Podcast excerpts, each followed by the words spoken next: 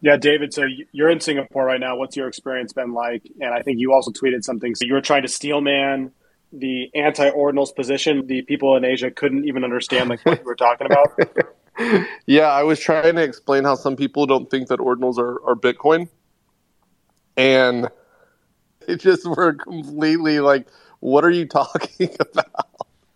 so I felt really stupid by the end of the conversation trying to even walk through it, but yeah, no, Singapore is fantastic, dude. I forgot. This is my first time here since the pandemic.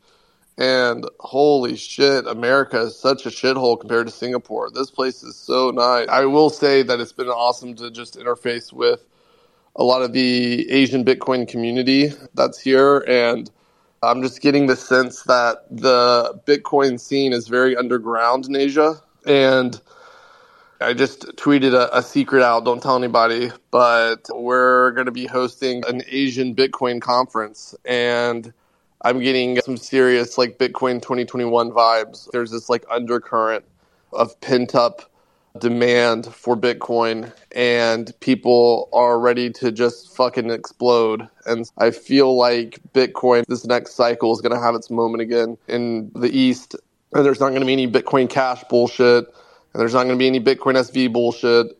It's just going to be fucking Bitcoin, which I think is very exciting.